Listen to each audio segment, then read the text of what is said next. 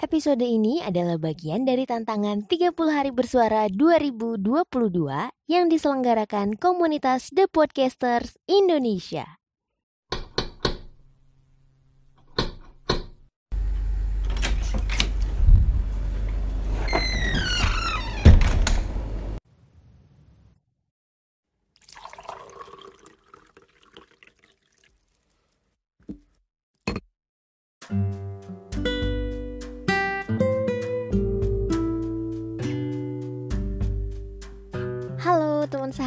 Akhirnya kita ketemu lagi ya di episode kali ini.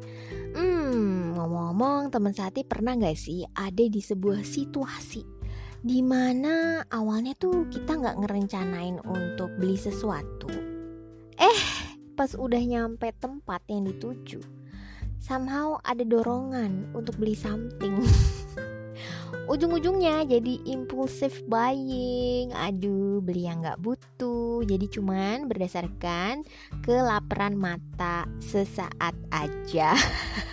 Ini sih sebenarnya kayak teguran buat aku pribadi ya. Jadi mohon maaf kalau ada teman saat yang juga merasa kena banget. Berarti kita satu tim tos dulu. Ya. Nah kalau aku pernah sih uh, sebenarnya kan kalau kita lihat lagi hmm, apa sih impulsif itu? Impulsif itu sebenarnya adalah sebuah dorongan uh, dari seseorang saat dia itu bertindak dulu tanpa berpikir dan tidak memikirkan akibatnya. Nah, loh, hmm, sebenarnya ini bukan dalam perkara impulsif, impulsif buying aja ya, tapi ada berbagai hal lain yang juga impulsif. Nah, tapi kalau sekarang konteksnya aku mau cerita pengalaman pribadi dulu nih ya kalau tadi udah aku jelasin kadang tuh kita bertindak dulu tanpa berpikir terus nggak tahu nanti akibatnya apa gitu kan. Nah ini kejadian sama aku kalau misalnya konteksnya pas datang ke event-event kayak Big Bad Wolf atau misalnya pameran buku atau ke toko buku apalagi ini kalau ada bazar ya bazar buku kayak siapa yang mungkin pernah ke acaranya pacar merah itu kan sering banget ya Selain ada buku-buku baru juga ada bazar buku yang bikin kita kalap dengan harga yang sangat bersahabat dan kita langsung mikir, oke okay, tenang aja, makan sih bisa nanti. Yang penting beli buku. Iya kayak gitu sih kira-kira. Nah kalau lihat ada sale, apalagi dari penerbit yang kita udah incer atau penulis yang kita pengen banget gitu ya ngajar, apalagi bukunya ada, waduh udah deh nggak pakai mikir langsung main ambil tapi ya sebenarnya aku juga kalaupun impulsif buying beli buku itu nggak sampai beli segerobak juga sih ya. Belum jadi sultan soalnya. Jadi nggak sampai uh, beli tuh sampai satu gerobak satu kontainer. Enggak lah ya. Tetap semampunya dan tetap lihat budget juga sih kayaknya ya. Cuman kadang sebenarnya nggak butuh-butuh amat beli buku itu tapi ngelihat lagi murah kan sayang aja gitu kan buku itu ditinggalkan teronggok begitu saja. Kesepian lebih baik kita beli dan kita selamatkan disimpan di rumah. Salah ya. Nah abis itu hmm, biasanya juga aku mikirin genre-nya sih karena kalau sekarang aku lagi banyak bacanya uh, non fiksi jadi kayak biografi atau misalnya tentang sejarah atau misalnya kayak uh, based on true events kayak gitu gitulah pengembangan diri dan sebagainya gitu. Jadi ya tetap sih walaupun nggak jadi supaya nggak jadi penimbun buku juga ya buku-buku teronggok dibeli tapi tidak disentuh gitu ya ada di sini yang mungkin melakukan hal-hal seperti itu teman-teman. Aku juga kadang agak impulsif nih kalau lagi belanja ke Selain tempat tadi yang berhubungan dengan buku, aku juga agak impulsif kalau belanja ke minimarket seperti Alfa, Tit, dan Indo. Udah disensor sendiri ya. Jadi kalau di sana tuh biasanya lapar mata kalau lihat diskon, promo-promo gitu kan.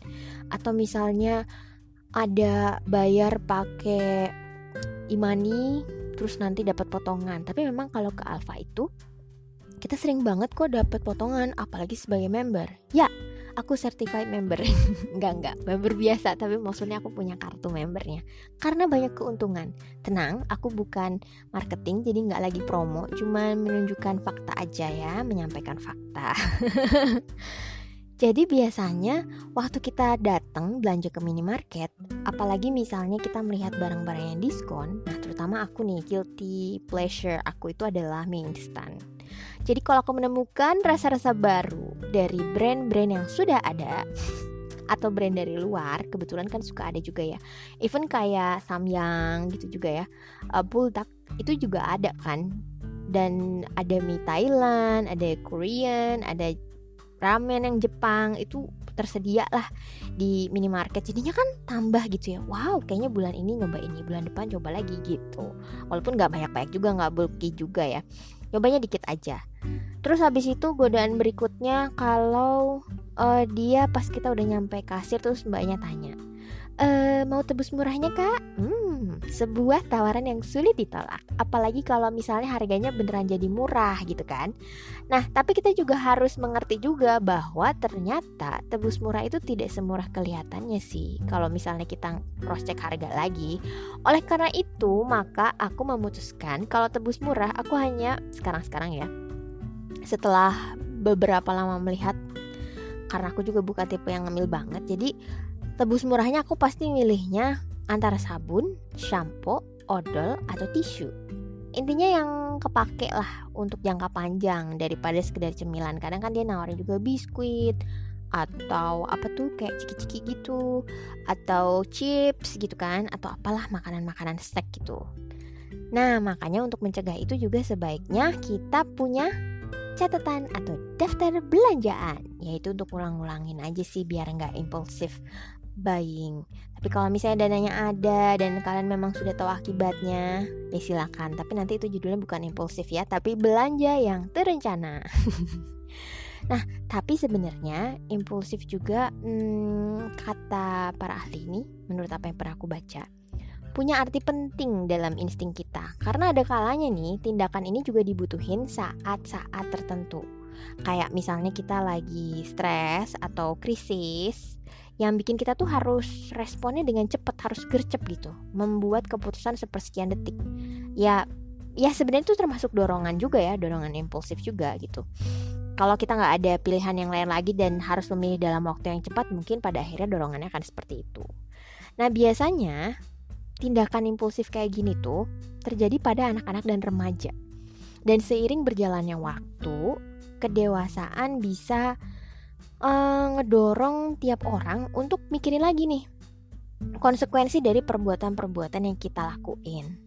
Tapi, nah ini yang di highlight sih dari artikel yang aku baca. Kalau misalnya ini tuh impulsifnya nih ya dalam berbagai hal, misalnya impulsif dalam relationship, belanja atau yang tadi ya macam-macam.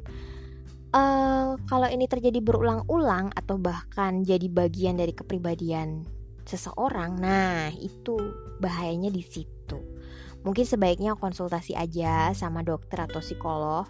Tapi ya belum tentu juga orang yang impulsif itu kan mengalami permasalahan dengan mental health-nya. Uh, dan biasanya kalau kayak gini tuh misalnya kalau situasinya orangnya ini sudah merugikan dirinya sendiri dan orang lain. Nah, mungkin itu perlu bantuan para ahli. Nah, gitu dulu deh teman sehati sharing-sharingnya hari ini. Thank you banget ya udah dengerin. Thank you juga udah mau uh, sharing-sharing ide-ide apa yang nanti mau dibahas. Dan semoga harinya menyenangkan. Dan semoga hari ini kita bisa menahan godaan dari keinginan kita untuk membeli sesuatu dan menjadi impulsif. Salam semangat dan sehat selalu. Aku Ririn pamit undur diri dulu ya. Bye.